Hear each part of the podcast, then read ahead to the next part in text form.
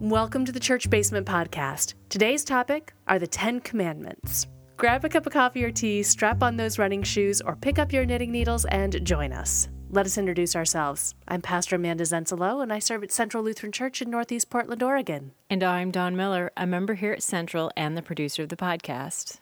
Okay, Ten Commandments. Before we get to what they are individually, where do you find them? You find them in the scripture, so mm-hmm. in the Bible, in the Hebrew section, which is the first section, in the book of Exodus. We're talking Old Testament stuff here. Yep. Okay. Book of Exodus, chapter 20. Okay. Do you know like what's happening? People might be thinking of like a movie maybe where they've seen the Ten I Commandments think the featured. movie has come up a few times. Doesn't it get regularly shown around Easter? I think it does. Okay. And I'll admit, even though I think I own it, Nice. Never watched Don't watch it. I haven't watched it. it's probably been a long time. Have a hard time with Charlton Heston these days. I've seen The Prince of Egypt. There you go. That's a good one. Okay. He gets the Ten Commandments at the end of Prince of Egypt. Duly noted. So that one's not bad as far as animation goes. And the music is brilliant. Okay. So the Ten Commandments, Old Testament, Mm-hmm. To Moses, correct? Correct. Spot on. And he's up on a mountain. Yeah. And God says, Here are the Ten Commandments, follow them. Yes, That's gives it. them to the gives them to Moses on a tablet. Moses comes back down. He's been up there for quite a while, Okay. and he comes back down and he finds the people of Israel who've given up on him because he's been gone for so long, and that's Okay. when they make the golden calf. Uh-huh. Which is not good. No, Which Moses is, I'm gets guessing why the very first one is don't put any other gods before me. Well, and there's a whole lot of reason why there's pretty big anger that they've done this whole calf thing, and Mm-hmm. Moses throws a little bit of a hissy fit and throws the throws, Throws the a mini tablets. tanty, huh? He throws a mini tantrum, throws the tablets on the ground, they break. Nice. Then a lot of people die. That's not so nice. And then he goes back up and he gets another set, which I think is a little different than like, hey, could you just retext that to me? Um, a little different than just resending the attachment. But he gets another set of the law, another set of the tablets, and comes back down, and we have the Ten Commandments. Huh.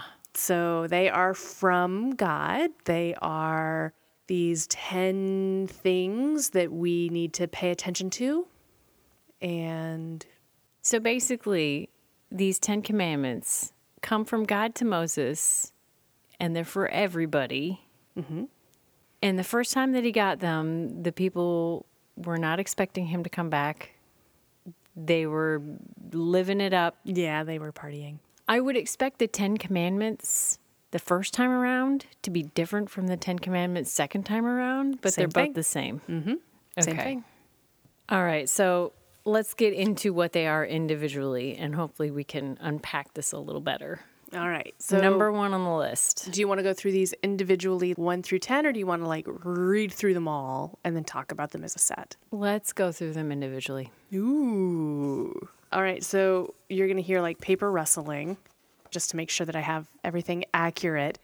And there is a little bit of difference between some in how they number them. I'm using Martin Luther's Small Catechism to go through this. Is that a translation thing? It's a translation thing and it's an interpretation kind of a thing. And so you'll see why, kind of as we get to the bottom ones, there's some areas where you could split them differently. And, Okay. But I'm using Martin Luther's Small Catechism. So Luther realized that people did not actually have the basics of the faith, the tenets of the faith, easily accessible. And he wrote the Small Catechism, which is like a small book that could be used by parish pastors and families in their homes to understand the basic tenets of our faith. Okay. It included the Ten Commandments, the Apostles' Creed, the Lord's Prayer, kind of some of the really basic things so people could understand mm, without having to have someone tell you what we believe, that you could access it yourself. So he wrote the Small Catechism. It has been a mainstay for 500 years. Mm-hmm. And there's a whole podcast on that itself. There we go. Then he wrote the Large Catechism, which was for parish priests to go a little bit deeper Okay. into the basics of the faith who may not have access to lots of education and conversation. So I'm just pulling from the Small Catechism simply because it's a way to pull it and know that I have it. So if anyone's wondering what it is, where I'm pulling from, that's where. The first commandment is you shall have no other gods. Okay. It's not just a polytheistic holdover. I mean, it seems obvious where he's going with that. Right. In this kind of a situation, yes, it's because it was a polytheistic environment. You know, there was an entire pantheon of Greek and Roman gods. So to say that I am God and there are no other gods aside from me is a big statement. And to mm-hmm. hold to that, you can see throughout the entire Hebrew scriptures where the people of faith and the people of God are working hard to keep that. And when they are told that they need to bow down to a Roman god or they need to bow down to a Roman leader, that's when their faith is tested. And they do things like end up in fiery furnaces or lions' dens or those kinds of situations where because they have remained faithful to the one and only God, then they are saved miraculously from this horrible situation. Now, I've also heard modern interpretations of this to be things like money being the God that you should not hold. Mm-hmm. Is And- that relevant? Is that right? I think in some ways, sometimes that goes more towards idols. Okay. You will not have false idols Okay. rather than gods. I think that in this time period, and, and I could be wrong, these are my opinions. Sure. Right? So if there are other scholars out there who want to correct me, that's I'm totally okay with that. At the time, it was really about other gods. Okay. And believing in Baal or believing in Zeus or you know, those kinds of mm-hmm. situations, right? All those that we hear about in Greek and Roman mythology. That was something they were really fighting up against. Sure. Having a false idol, creating something that you worship in place of something else, that's another commandment mm-hmm. later on. And so I think that that's more how we look at money. Okay. We don't expect it to be like creating things. We don't expect money to be an active force. It's something we control Okay. Versus a God that we would expect to have more power than us and be able to change and affect the world. One of the things that Martin Luther does in his small catechism, and we talked about this probably a little bit in that podcast, is he always says, What is this? Mm-hmm. And then the answer comes back we are to fear, love, and trust God. Blah, blah, blah, blah, blah, blah. And then kind of unpack what that says about it. So this one is we are to fear, love, and trust God above all things. Okay.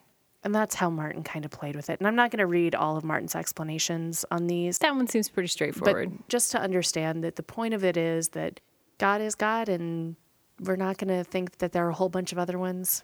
We're mm-hmm. kind of holding on and trusting that God is creator. God is the one who made it all happen. All right. Number two. All right. You shall not make wrongful use of the name of the Lord your God. Is this where swearing comes from? I gotta know. I don't know. Because forever it has been the do not take the Lord's name in vain. right. I don't know. I think that God damn it, Amanda, you're supposed to know these things. and right now, See? right? hmm I think it's one of those that you want to call on God when you're intentionally doing so. Okay. That's the way that I look at this one. Kind of like a crying wolf thing? No. Do it when you mean it. One of the things about the commandments is that I look at these. So here, like, I'm going to set down the book and I'm going to get serious here for a moment. Okay. All right. And I could talk about one of my confirmation classes that I taught years and years and years ago. And what I did is I gave each student an assignment. They each had a commandment and they had to do a presentation on it. And that was like part of their class structure. Uh huh. And so the student who was assigned, You Shall Not Kill, came from a military family. Tough. And tough, tough, tough, tough, tough question, right? I hadn't realized the juxtaposition of that, the pairing of that, but I think the Holy Spirit was involved in it, right? Because it gave one of the most powerful conversations of my ministry and really a day that shifted how I look at the commandments intrinsically from mm-hmm. this conversation with these students. So this student was presenting on You Shall Not Kill, and he looked at me and said, Pastor Amanda, what about soldiers? And are they breaking the law and can God not love them anymore? And it was one of those moments where you just sit down and you look at these preteen teenagers mm-hmm. trying to make sense of faith and life and all this stuff. And so, well, let's actually think about that. We believe in a God of love. We believe in a God of grace. We believe that God's grace is sufficient for us, even when ours is not. We believe that Jesus' actions are the ones that have justified us and saved us. We don't think that it's anything that we do that saves us. So if it's not our actions or our inactions that cause us to be saved or not saved, then what even is the point of the Ten Commandments? Mm-hmm. If this list of 10 things that we do or don't do, And why would Martin Luther find them important? right, what is the point of it? If, if we're justified by grace through faith, what do these 10 even have to do with anything? And why should we care anymore about these? And we got into a deeper discussion, and it also kind of paired up with You Will Not Steal. I don't think that these 10 things are, if you do these 10 things, you are condemned and going to hell. Okay.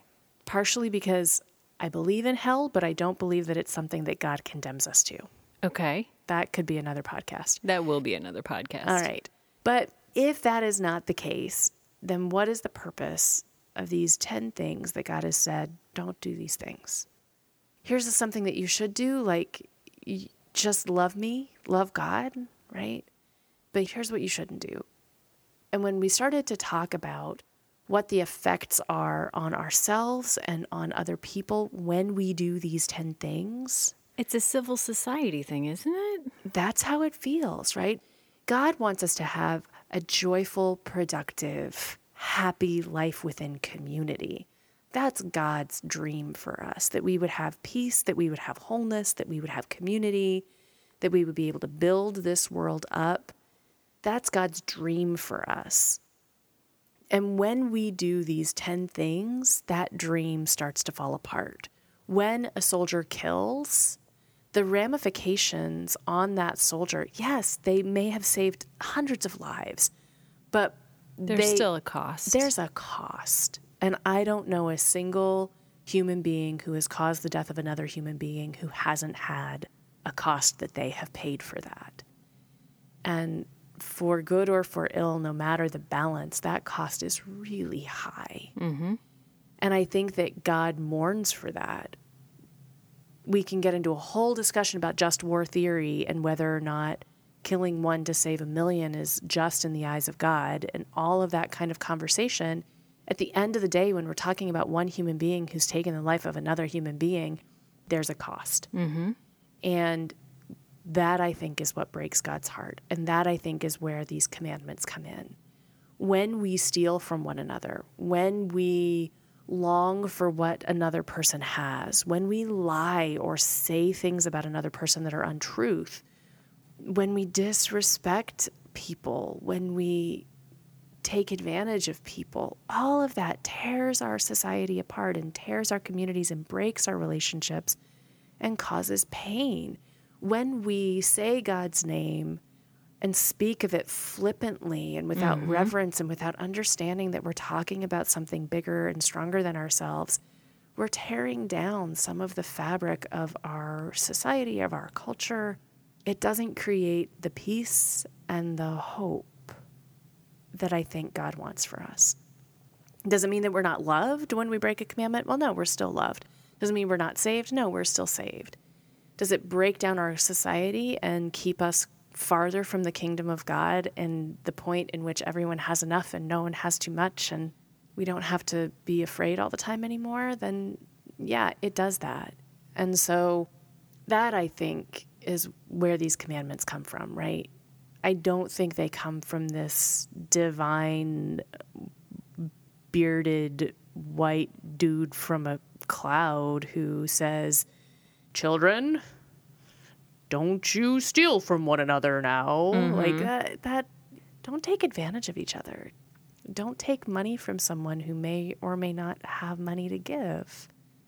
Don't long for something that isn't yours. Because if you're longing for something that isn't yours, if you're coveting your neighbor's wife or donkey or house, as it says in our scripture, mm-hmm. if you're longing for what you don't have, are you really paying attention to what you do have? oh, not even remotely.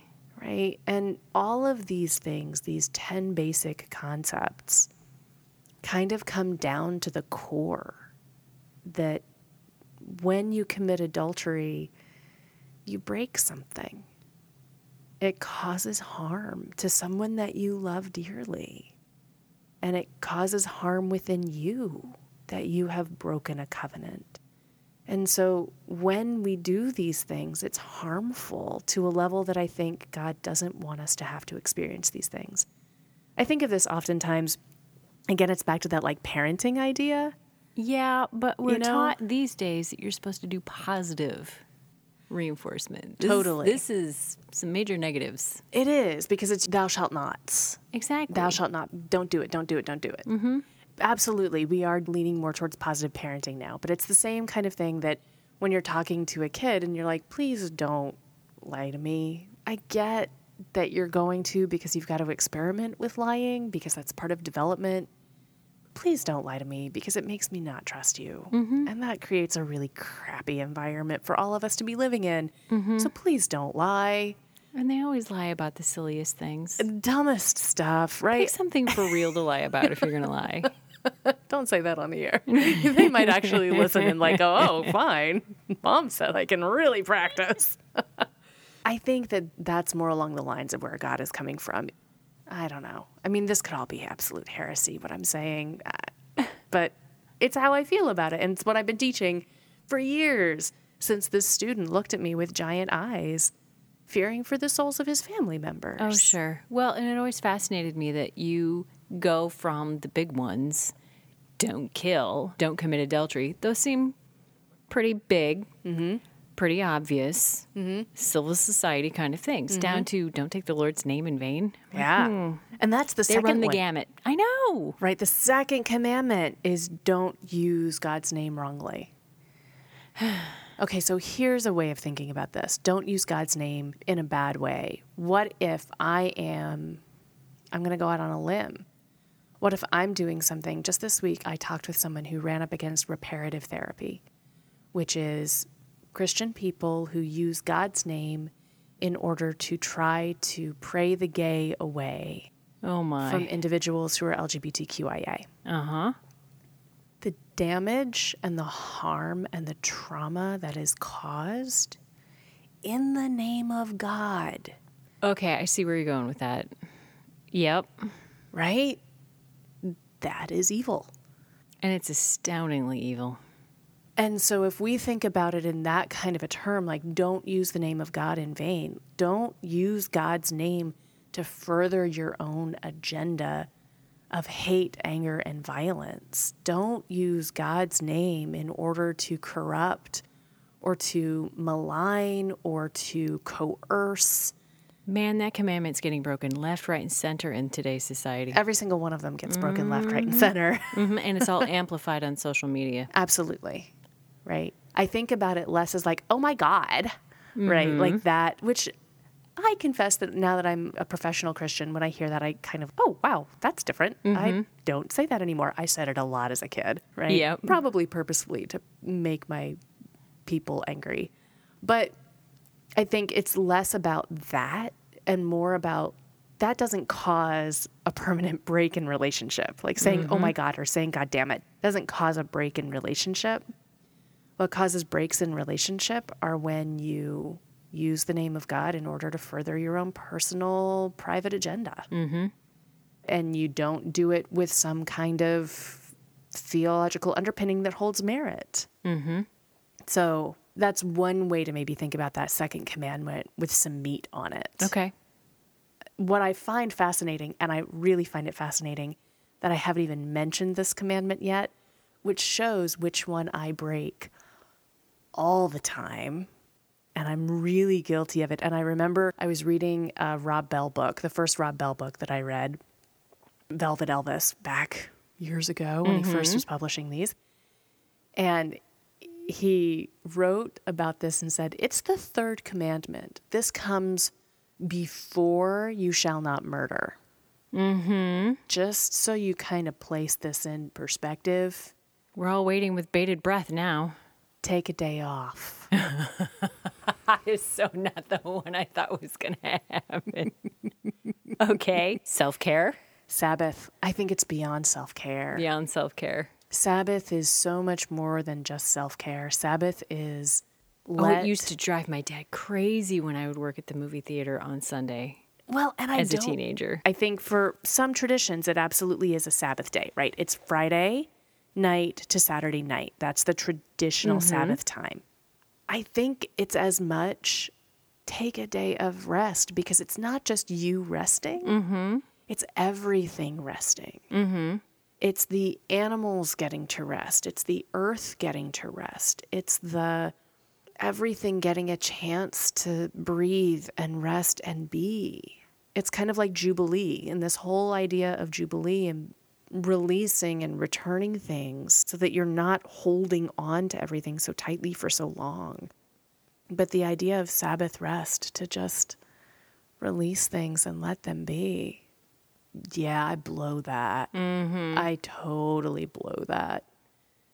And Sabbath rest doesn't have to be like sitting down and doing nothing but praying all day long. Mm-hmm. Sabbath rest is really, I think, about taking a day to wonder at the beauty of God's creation, mm-hmm. to celebrate the blessings and the gifts that surround you, to be aware of your abundance, to be aware of the gifts you have, to slow down and take a breath and actually find that space of gratitude and that space of hope again. And eh, wow, do I blow that? I think we all do, especially in this particular society, in this particular country. right? I think we really do. And and can we then not see the incredible cost of that? No. If we take a look at our culture then and say we suck at Sabbath. We suck at being grateful for what we have. We are awful at recognizing the abundance that we live in. We are terrible at letting anything or anyone rest and find wholeness and wellness and gratitude. It certainly doesn't serve our gross domestic product if anyone is feeling grateful for what they have instead of frightened and scared and needing and all of those things. And as mm-hmm. long as we're continuing to need to seek to be productive every single hour of every single day, then the benefits and the money You're keeps to rolling work, in. work, work. You're going to buy, buy, buy. Holy moly, the damage that does and the culture it creates, we can see it all around us. Mm-hmm. And so I am horrible at keeping Sabbath. I'm awful at it. It is not something that I do naturally. I feel guilty when I do it, mm-hmm. which is Because it feels lazy. it feels lazy because that's what our culture has said. Our culture has said that being thankful, being restful, and being grateful is being lazy, isn't pulling ourselves up by our bootstraps. You get Thanksgiving, and that has its own issues. right? It can't just be a weekly moment of gratitude and peace for being where you are. And the cost of that is tremendous. Mm-hmm. And I think, again, it goes back to this idea of the Ten Commandments are not these, don't do it, don't do it, you have to do this and you can't do that. It's, please, I love you. And your life will be so much richer and so much more joyful and filled with life and hope and community if you keep a Sabbath. If you don't use my name to manipulate other people, if you remember that you are loved by a God of love, if you don't break relationships and break covenant with people that you've made promises to in your life, right? It's all those things. They have a history, they've been used like hammers against people Oh, totally. for centuries because we like to hammer each other with rules. But I don't think that that was how God intended them. I think that they can be beautiful gifts if we can unpack them. Mm-hmm. But there's a lot of baggage attached. Oh, absolutely. Okay, so that's three with a few sidebars and extras. Well, and What's left? honor your father and mother, which I've mentioned. You shall not murder. I've mentioned you shall Man, not. I should be bringing up the honor thy father and mother way more than I do. But then again, I feel like I'm arm twisting and guilting somebody into Right. something. Don't really want to do that. Right. So, what's the downside of not honoring the people who created and gave you life? Well, I, don't know. What are the breakdowns? I mean, I think that, It's how most people seem to live these days. well, I think it's also hard to figure out what does honor mean Sure. in this? What does it really mean to honor them? And Because I don't necessarily need a rose every day. Right.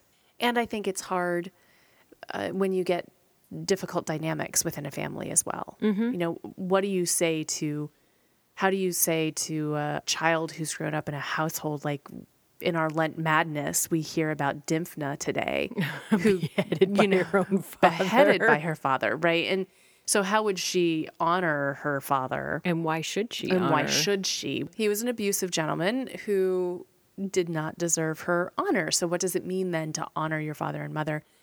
I don't know. That's a hard one, too. Oh, totally. But what's the downside of not honoring your elders? You lose the opportunity to learn from them. You Mm-hmm. lose the opportunity to know where you're from. You lose the opportunity for connection. Again, it's breaking down of community when those relationships get severed. And I think that there's something intrinsic within us that we seek the approval of our biological parents.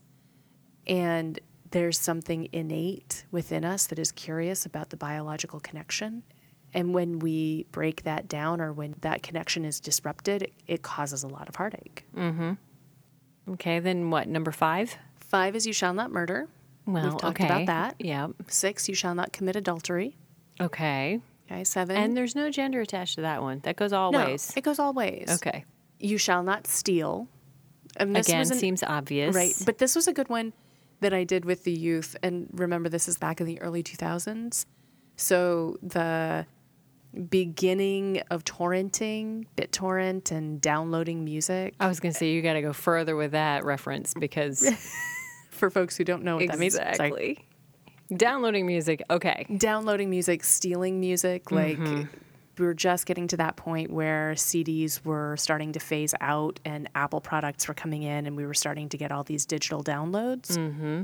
And people were swapping songs and telling each other how to do it. More easily shared than having to make a mixtape. And not even just easily shared, but easily stolen. Mm. With the kids, I was talking about, well, have any of you downloaded a piece of music that you haven't paid for? And I'm like, well, yeah. And I'm like, okay, think about how this goes. You've stolen that piece of music. But not only have you stolen that piece of music from the artist, now you've stolen the income that could go to pay the infrastructure that supports that artist. So at the end of the day, you've stolen from the janitor who cleans the studio. Mm-hmm. You've stolen from the truck driver who drives the CD to the shop. You've stolen from the income of the person who works in the store to sell it to you, right? So it's not just, oh yeah, I'm stealing a buck 50 from the artist. It resonates mm-hmm. all the way down the line when we take advantage like that. Now, does that mean that I have never done that in my lifetime a single time? Well, I have certainly received mixtapes in my day mm-hmm. and had CDs burned for me from friends. So I am as fully complicit in this kind of a thing. So it doesn't have to be that you've Gone out and stolen a television. gone out and stolen a television or a t-shirt, right? Mm-hmm. It can be these little things as well. That's again making these be a little more nuanced and recognizing the ripple effect down the line. Mm-hmm. All right. Number eight, you shall not bear false witness against your neighbor. Don't be gossiping. Don't be telling lies. So bad about that. Knock it off. We're so bad about that. I'm looking at you, Salem witch trials. We've been bad about that for a long time. Everybody's bad about that. And it can be as simple as the term that my best friend uses that I really appreciate is narrativizing, which is when you don't actually know why someone might be angry at you. And so you supply it for them in your own head. You create the narrative, Uh-huh. but then you tell everyone that that's why they're angry at you, Even though you just don't know. even though you don't know. But you totally believe that's why because you've created this narrative. I believe that's what middle school is built on these days. for real. for real. Mm-hmm. And it's really hard to break that habit once Oh, it's really entrenched in your head. It's hard to break the habit of making the assumptions as to why people are angry or what people are thinking Mm-hmm. or that person looked at me and then looked away and rolled her eyes and it's because she Mm-hmm. thinks that I and really she got a hair in her eye and was looking back and forward to try to figure out how to get the eyelash out of her eye, right? And then we tell the story. Well, did you know that so and so totally looked back at me and rolled her eyes and she's so judgmental and she's such a jerk and there you go. You're breaking it down. You're breaking down the mm-hmm. culture. You're breaking down community. So that's that false witness thing. Real easy, real fast to do. And it's so fun to watch. There's a lot of reality television based on that one, my friend. ton of reality television based on that. Mm-hmm. And it doesn't have to be intentional. I am lying in order to get something. It- mm-hmm. It's a lot more insidious than that. Mm-hmm. All right. Nine is you shall not covet your neighbor's house. So that's the things one. And number 10 is you shall not covet your neighbor's wife or male or female slave or ox or donkey or anything that belongs to your neighbor. But husbands, you go covet that all you want. As a teenager, that's all I could think of. That's funny. Yeah. So this is about the stuff. It's all the things. It's the stuff. And that's where nine and 10 get divided up in different ways sometimes. But it's the stuff. Don't be looking over the Joneses fence and wishing for what they had and ignoring what you have. Mm-hmm. Doesn't build up, doesn't help anybody, doesn't serve. Know, and so many times we have more than we need. Yeah. Especially in the United States. Oh, absolutely. And the amount of good that we could do, but can't see the forest for the trees on. Yeah. That's heartbreaking. Absolutely.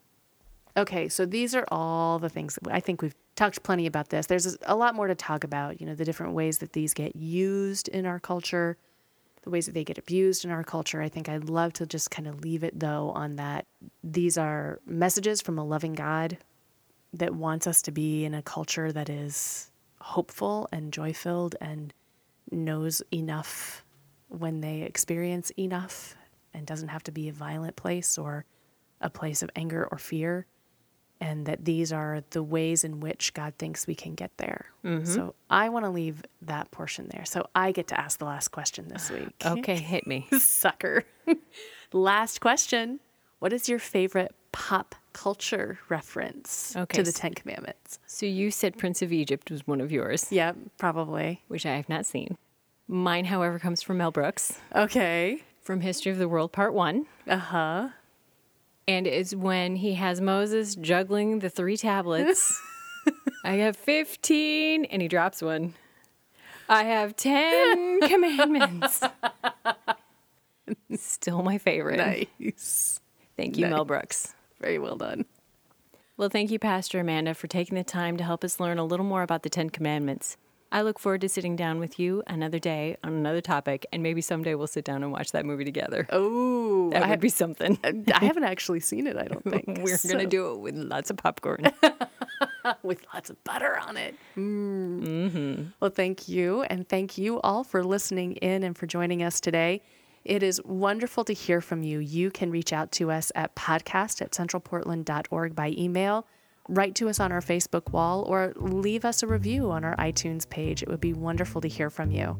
Until we are back in your ears again, remember God loves you no matter what.